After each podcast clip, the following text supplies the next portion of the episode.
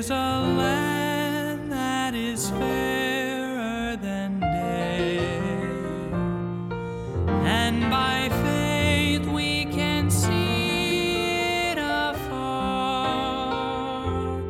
For the Father waits over. Sometimes I see signs in front of churches that they'll say relevant, relevant.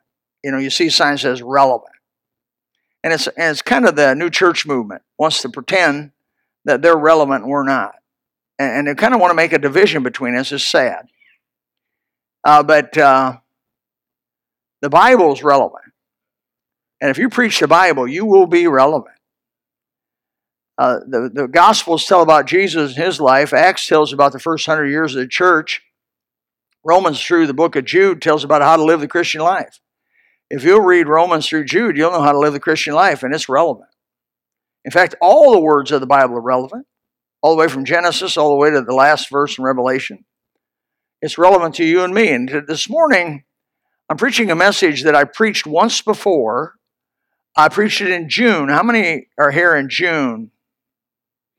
Not a lot of you. Uh, June, June 2nd, 1996. 1996. Now, some of you, well, let me just go for it. How many were here in 1996 or even can remember 1996 at all? Five people. And they're doubtful about it. Proverbs chapter 7, verse 26. There is a lot of material in the Bible about what I'm going to speak about. I'm going to try to narrow it down 30 minutes. Proverbs chapter 7, verse 26.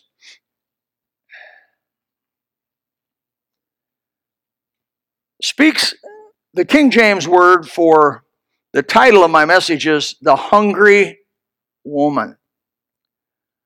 I'm not picking on women. I'm not picking on women. I'm just quoting Bible. When I say the strange woman, the strange woman mentioned in scriptures, there is such a thing as a strange woman. You could translate it what I am today, the hungry woman. I preached this in '96. After uh, the next week, Monday, Tuesday, Wednesday, people, women came in my office. I had about three women come in my office, not the same time, all separate. And they said, "Preacher, I'm one of them strange women." And they told me some of their history. And they said, "We, I've been. They were all saved. All three of them been saved out of it." But they told me what you said is absolute reality.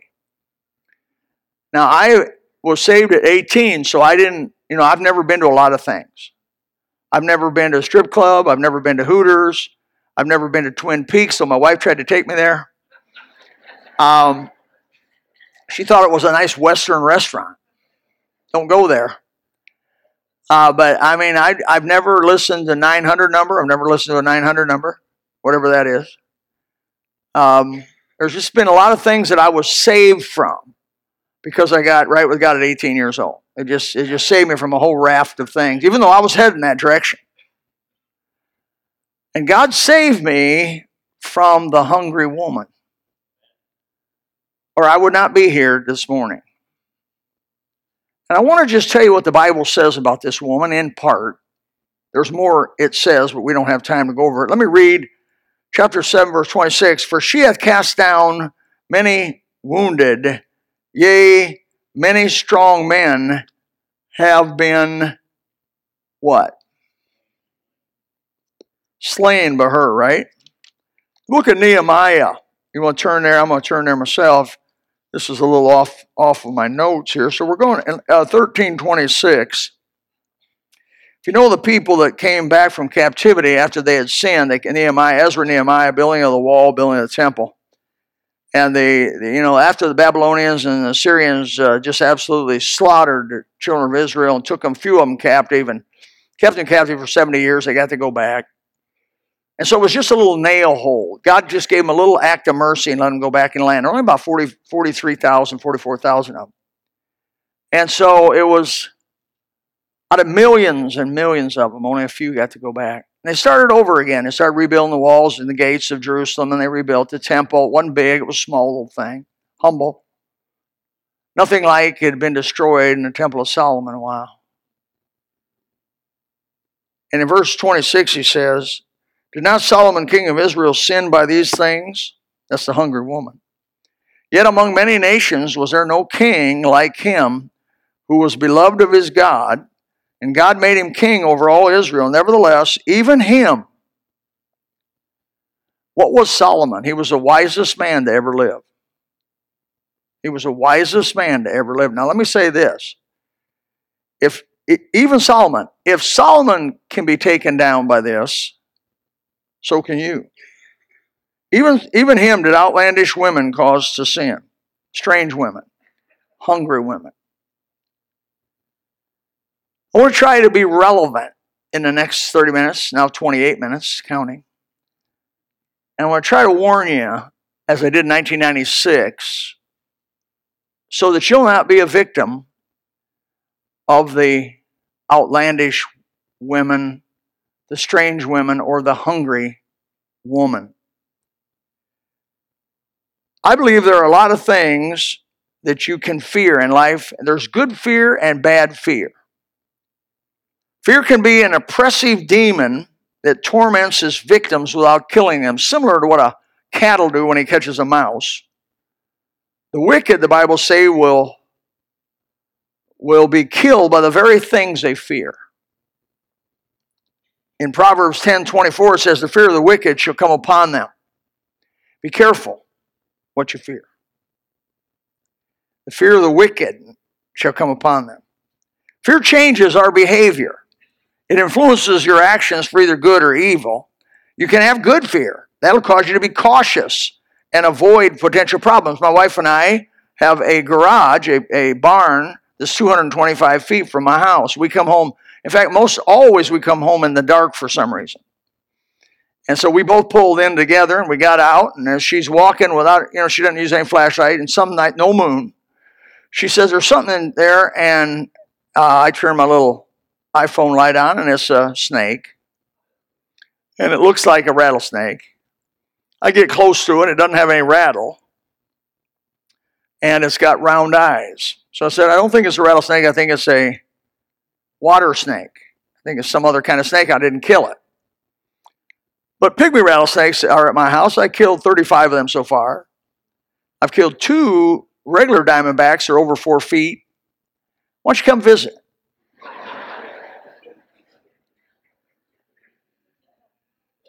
There's nothing wrong when you walk from my garage to my house. There's nothing wrong with turning the flashlight on. That is good fear. That's good caution. Because you can, I knew a kid that stepped on a pygmy, barefooted, and he told me it was the worst pain he ever felt in his life. I talked to an old rough farmer. Boy had been through a lot in his life, and he said he got bit by a pygmy in the hand. It was the worst pain he ever suffered in his whole life. Their venom is more potent than a diamondback. And so, how about I just take that on faith? I don't want to have to tell you, hey, I was bit by a pygmy. I don't want to. So that, that's good fear, right? But there's bad fear. And, and bad fear is oppressive. It's on your mind all the time. It'll make large, it'll make you, it'll cause you to have movements in your life, even to the place of avoiding good things to cl- keep clear of this fear. Let me give you some examples of some unfounded fears. Fear of heights is unfounded. Fear of spiders, girls, is unfounded. Fear of snakes, girls, most of the time, but men too. Brother Barrows hates snakes. Fear of snakes is unfounded. Fear of closed spaces, called claustrophobia, unfounded. Uh, fear of catastrophes, unfounded. Fear of flying, unfounded. I knew my, my dad wouldn't fly, man. He wouldn't, he'd drive, he'd drive across the United States before he'd fly. Fear of water is unfounded, having spent myself 5,000 hours under the water. Fear of confrontation. There's people won't go door to door because they just don't want, they're afraid of the confrontation when they run into people that may not like what they say and they'll come, and they literally will stay away from, these things will cause you to stay away from good things. Some of you won't fly because you're afraid of heights, uh, or you won't get up on a ladder. Well, some of you shouldn't get up on a ladder. But by the way, the Bible teaches about good fear. There's good fear. Uh, Behold, the fear of the Lord, that is wisdom. Depart from evils, understanding. Uh, Job 28 28, uh, Psalm 19 9. The fear of the Lord is clean, enduring forever. Proverbs 8 13. The fear of the Lord is to hate evil, pride, arrogancy, evil way, and the forward or perverse mouth. Do I hate? Proverbs 16 6. By mercy and truth, iniquity is purged. By fear of the Lord, men depart from evil. So there's such a thing as having good fear, which will keep you away from real potential trouble. And what I'm talking about today and what the Bible talks about in chapter 5, 6, 7, and 8 of Proverbs is to fear, have awe and respect and, and caution from such a thing as the new as the Old Testament says is the strange woman or the hungry woman. She's out there. Proverbs in 414 says, Enter not into the path of the wicked, go not in the way of evil men, avoid it, pass not by it, turn from it, and pass away. The Bible does not tell you to put yourself in the midst of evil.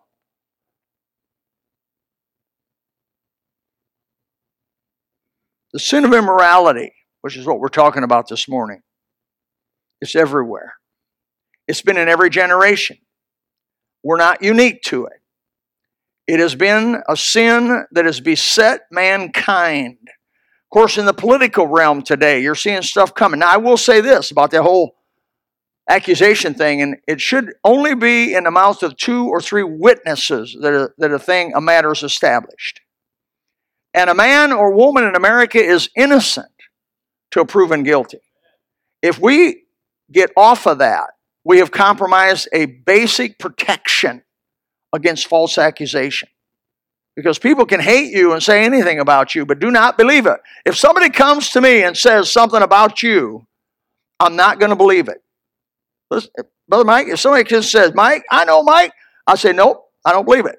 Let's go to Mike and ask him. Notice they don't want to do that. Mike, was that true? First person I go to when I hear a rumor, and I've gone to a lot of people in this church. First thing I do when I hear a rumor about you is go to you, not Facebook, not Twitter, not Snapchat, not all that other stuff. I go to you and say, "Hey, you know, I heard about I heard you robbed a bank yesterday. Is that true?" No, I was at the bank, but I didn't rob it. Oh, well, good. The hungry woman. I'll tell you some things you should fear, some good fear. You ought to fear sharks to a degree. I, have been in the water a lot. I've had near misses and shark attack kind of thing. Uh, you may want to fear bees. This thing is a killer bee. I think you, it's not a bad fear. It could be, could be legit. You could have a, you, you may fear alligators. I, I have about a five foot alligator in my little pond. He was laying on the dock the other day. I have uh, somebody, Chelly Herrera, the, uh, Brother Vicente and Chelly, they mow my lawn and, and help me out, and she does the trimming, he does the mowing. And I noticed that the, the weeds around the pond were getting higher and higher. And I said to Chelly, I said, Chelly, why don't you, why don't you, uh, wish you would weed eat around the lake there? And she said, Oh no, that gator, he'd come out there, grab me, and drag me in the water. So I'm out there with my weed eater,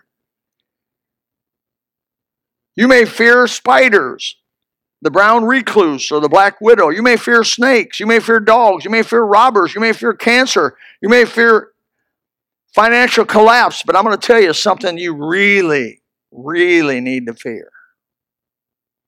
And that's a hungry woman. You need to fear immorality. Immorality is mentioned in the Bible as one of the only sins that's against your own body.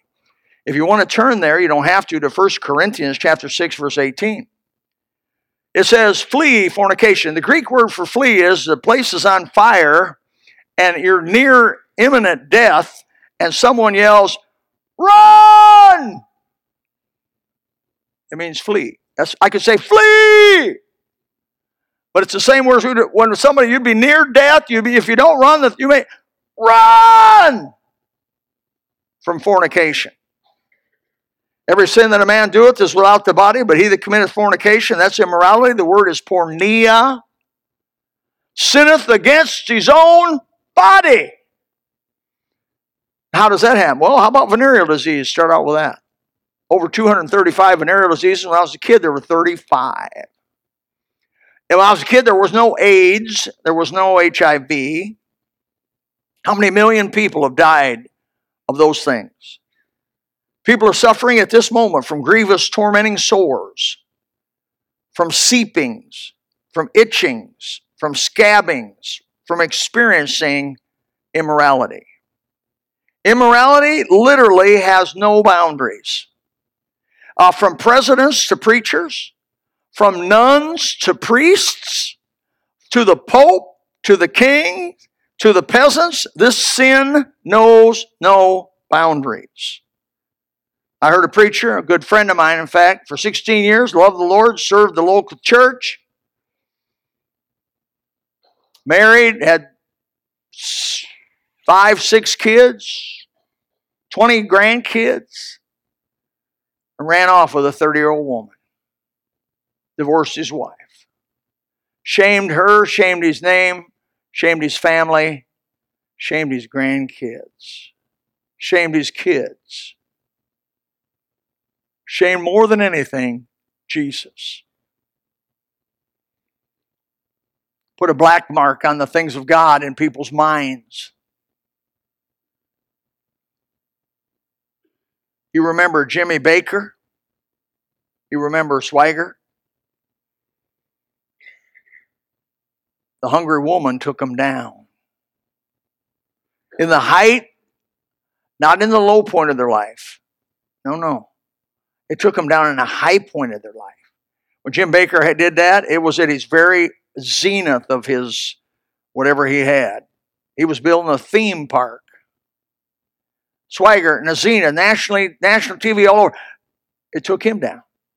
How many men of God, how many students, how many people that want to do right have been taken down by this hungry woman? It's unbelievable. It's a powerful enemy, folks. It is an enemy against everything that's called good and wholesome.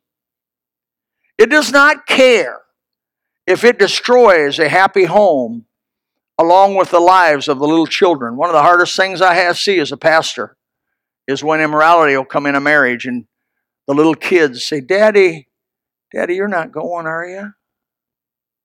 Daddy's going.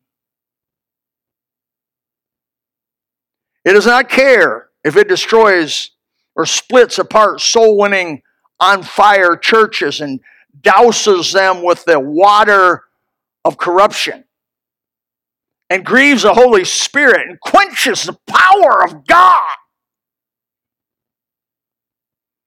And folks cease to begin to go down the aisle. They cease to be excited about the things of God, become disillusioned, cold. Oh, brother, sister. Immorality does not care whether it breaks a mother's heart, whether it devours her children, it does not care whether it causes little children to go to bed at night and sob tears of sorrow. It simply is the cruelest, most wicked, meanest, nastiest, most divisive, most sadistic sin in the Bible. It is against your own body. Some statistics about it are it is one of the first sins mentioned in the sin list of the Bible. There's five sin lists in the Bible. There's five of them. Five sin lists where it just begins to list sins. There's something like 49 mentioned sins in the Bible, in the New Testament. 49 mentioned sins. And you say there's 50. Okay. But of those sins, it's important to notice what the sins are, what makes the high rank of that. You can go through the sin list over and over. Let me give you one. Uh, Galatians 5 16. Actually, in 519, it says, Now the works of the flesh are manifest, which are these. First sin mentioned, adultery. Second sin, fornication. Third sin, uncleanness. That has to do with sexual uncleanness. Lasciviousness. That's all manner of sexual sin just thrown in a bucket. Any kind of transgender, gender bender, you name it. Just throw them in a bucket, call them lasciviousness. That's what it is. Number one. How about Ephesians? That's another sin list. Ephesians chapter 5, 1 through 14. Going to verse 2 there, it says, And walk in love.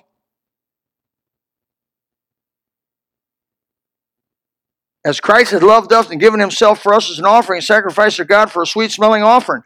But fornication, the next verse, and all uncleanness or covetousness, let it not be once named among you as become a saints. The first thing he mentions fornication. Second thing, uncleanness. Interesting third thing, covetousness. This sin will strip every good thing out of your life. I don't care how you how pretty she is, whether the Bible says she has lips with dripping with honey, that's the wet look, uh, the wet lip look.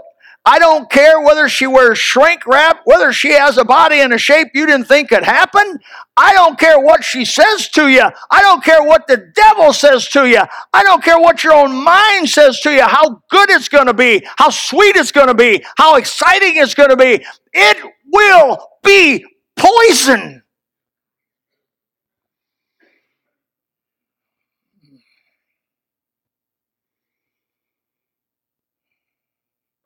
Romans chapter 1, verse 24, 26, and 28. I want you to mark those if you would. Romans, you just want to write it down or whatever. Romans chapter 1, verse 24, verse 26, and verse 28. Interesting in Romans chapter 1, can you hear me? Interesting in Romans chapter 1, God goes and tells you why the world's in the mess it's in. Romans chapter 1 tells you why the world's messed up. They didn't want to know God. They didn't want Him on their conscience. They didn't want to pay attention to what He said, and they went their own way. What He did is He gave them up to their own lusts. He gave them what they wanted, which of course is death. Because there's no life without God. Without God, there's no life. So when you leave God, you got nowhere to go but death, which is eventual hell. And so God does something. If you want it bad enough, He'll give it to you. Oh, that's worth coming. If God want, if you want, if you in your mind are tossing around, that's what's so horrible about pornography. In, in, in, pornography, you, you look at it and you think about it, and you think, well, that'd be, that'd be, oh, then you think about it some more, and you begin to think about it and think about it. You don't think the Holy, Christian, you don't think the Holy Spirit's there? And so you, you, you, you, are, you begin to roll that thing over and roll that thing over, and your mind's got the ability to photograph that, where, where you remember 50 years later, and, and you roll that over and begin to begin to. It's, it's like it's like it's like when you taste some good food, you don't want to you don't want to gulp it. You taste some good food like those pies back there. We cut them in them in little pieces like that so that we can share about eight of them or nine of them. Brother Moon, maybe twelve. But and you can put that in your mouth, and, and God forbid that you just put that in your mouth and go, mm, like a dog eats his food. That always bothers me. You put some gourmet food down for dog, it just. That's why I like pigs. You feed a pig something, they, they, they taste it, man. They're gourmet eaters.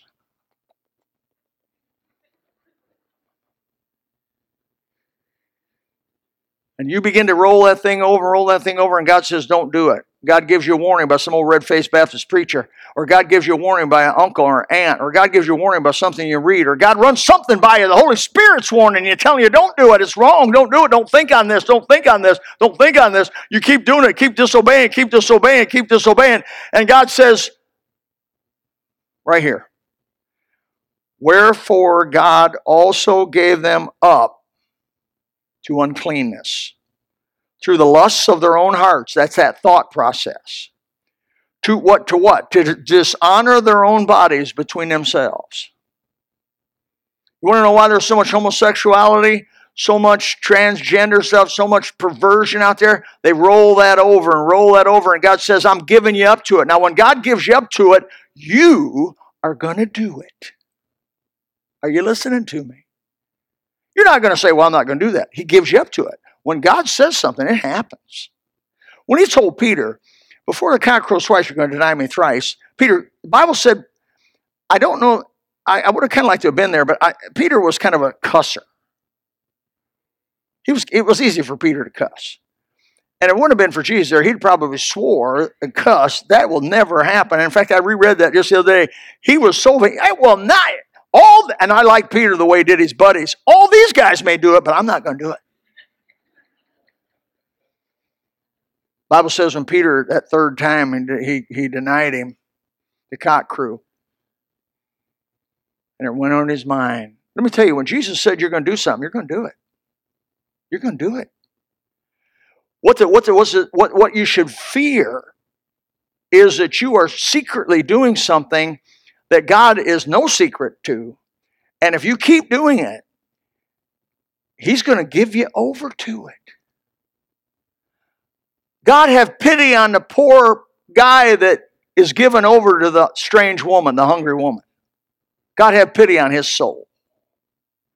Verse 26 of chapter 1 says, For this cause God gave them up unto vile affections, for even their women did exchange did change the natural use of that which is against nature, homosexuality.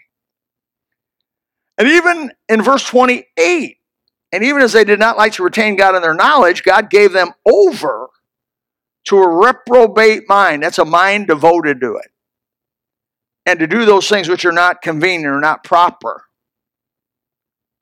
So God gives them up, gives them up, and eventually He just gives them over.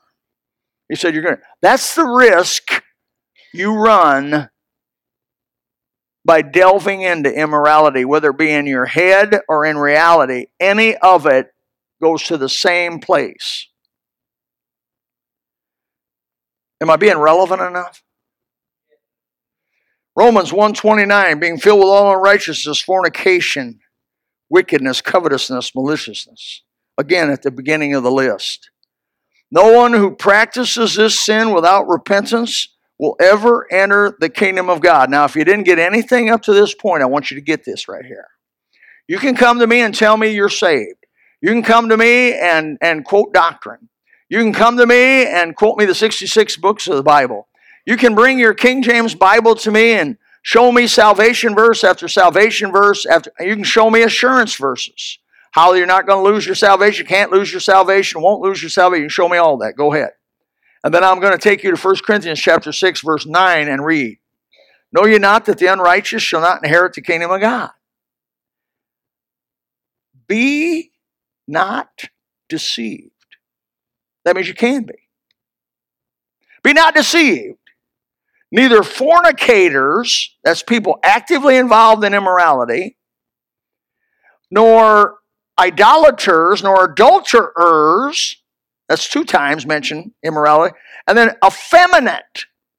It's not just wrong to be homosexual, it's wrong for a man to act like a woman. The word effeminate means catamite, it means woman like. You got kids? You got boys? Make them be boys, man. Separate between the boys and the girls. Don't let your girls do what the boys do and the boys do what the girls do. Make them be separate.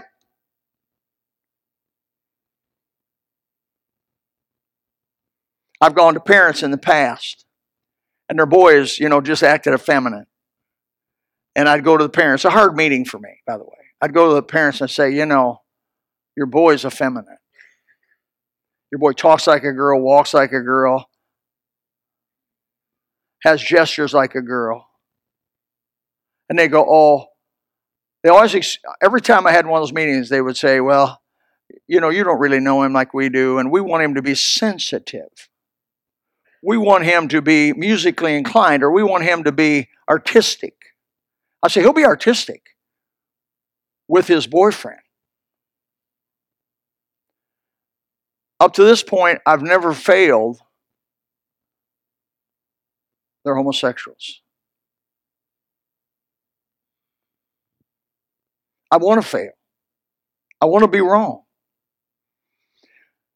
That which looks like a duck, smells like a duck, quacks like a duck, flies like a duck, and lands like a duck, I think it's probably a duck. What do you think? You can try to be optimistic as much as you want. I'm optimistic with you. I hope they're not ducks, but they probably are. But it says here, now look, I'm not taking you out in some psychological book. I'm not taking you out to newspaper. I'm not taking you out to, I'm taking you to the book, the Bible. it says that read go back in verse 9 there know ye not the, the unrighteous shall not inherit the kingdom of god be not deceived neither fornicators nor idolaters nor adulterers nor effeminate nor abusers of themselves with mankind that's homosexuals for this you know will have any part in the kingdom of god. They'll not have any part in the kingdom. You can read the rest of that passage. Read, read ephesians chapter 5 verse 5 for neither no whoremonger no unclean person no covetous nor idolater nor any inher- shall have any inheritance in the kingdom of christ and of god. You can you can go around that and work around that and do all you want but i can tell you this. If people are in an active participation in immorality and will not turn from it they are not born again christians or if you believe like wesley believed they had it and lost it but they ain't going to heaven they're going to go before God, like in Matthew chapter 7, verse 21 to 23, and say, Lord, Lord, we knew you. We were a member of Gospel Baptist Church. We read our Bibles every year. We did it. He said, He'll say something that's going to stun you. I never knew you. Depart from me, you and everlasting fire. Let me say this you don't want to hear that. I'm trying to give you some good fear. The fear of the Lord, beginning of wisdom. Do you know in the local church there shouldn't even be a hint of this stuff? You say, where do you get that? I get that from Ephesians chapter 5, verse 3. Here's what it says. But fornication and all uncleanness or covetousness, let it not be once named among you as becometh saints. Don't even let it be mentioned among you. Don't let it happen. Don't let it, don't even brush close to it. Yet it does. I preached this sermon in June 2nd, 1996, and one of our members came up to us and he said to me, I at that point we had never had a serious event of immorality at gospel. We, we I had been the pastor since 92. We had started in 1980, and we had never had a serious immorality event at the with one of our members. That's a long time, 16 years. And after I preached this sermon, the guy came up to me and he said, you're not going to have morality, immorality problems at gospel with that kind of preaching. I felt good about that. And off, after that, it's been boom, boom, boom, boom.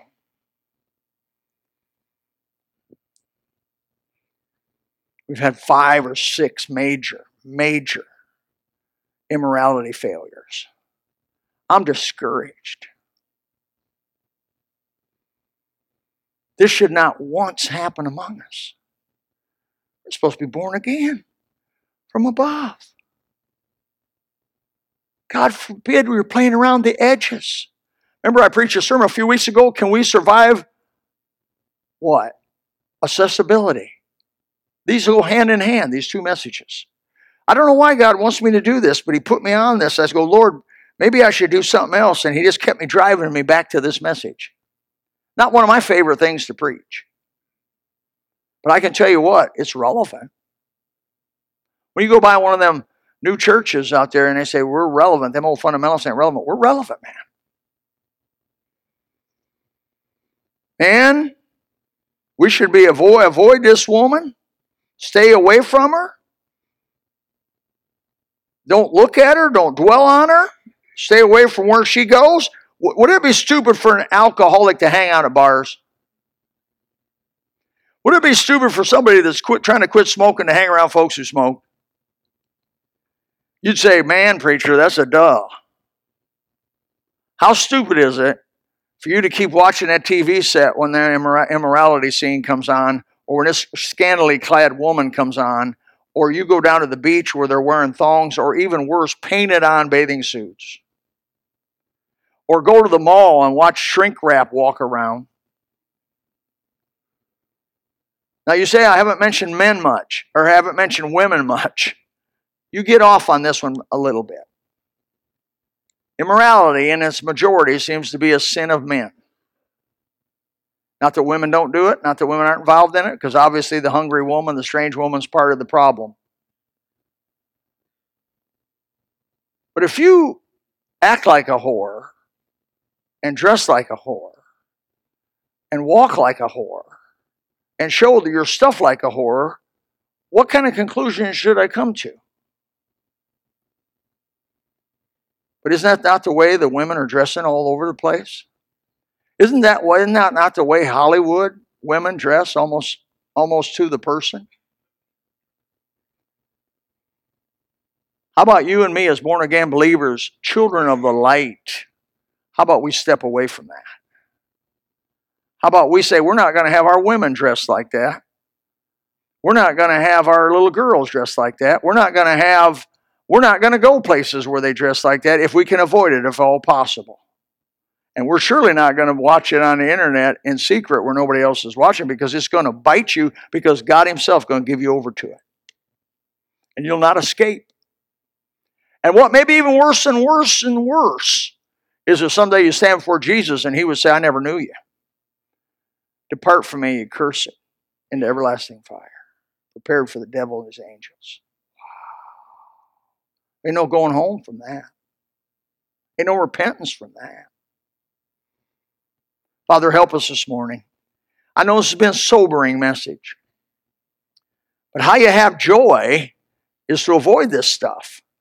How you have how you have peace is to avoid this stuff. How you have the contentment that the Holy Spirit wants you to have is to avoid this stuff. How you have families that succeed is to avoid these things. Father, help us to avoid them. Help the local church, not this once, not from here out, from here out. Not one more, not one time mentioned at Gospel Baptist Church. And if I may say bigger than all the churches represented here by these folks. Father, help us to seek you with all our heart, all our soul, and all our mind. Forgive us, forgive us. And I speak to all the men in this room. Forgive us where we've entertained evil thoughts. Cleanse us from unrighteousness. Help us to be wise as serpents, gentle as doves. Father, there may be some in this room this morning that's wrestling in the midst of, the, I wouldn't know. I'm not speaking to any individual. There's nobody on my mind. But I can tell you this there were some people on God's mind this morning that this message is for you. And God and you are the only two that know that. But God's talking to you this morning. You better heed. Heed those things which the Holy Spirit in His love is coming to you about. Make some definite decisions. Make yourself accountable. If you're humble, you make it transparent. He that covereth his sin, the Bible says, shall not prosper. Father, help us in Jesus' name. Amen. You come. If you would like to know more about the Lord Jesus Christ, you may contact us at the church website, gospelbaptistchurch.com, or you can go to Facebook and type in Gospel Baptist Church, Bonita Springs, Florida also, you could call the church office at 239 947 1285. Thank you, and God bless.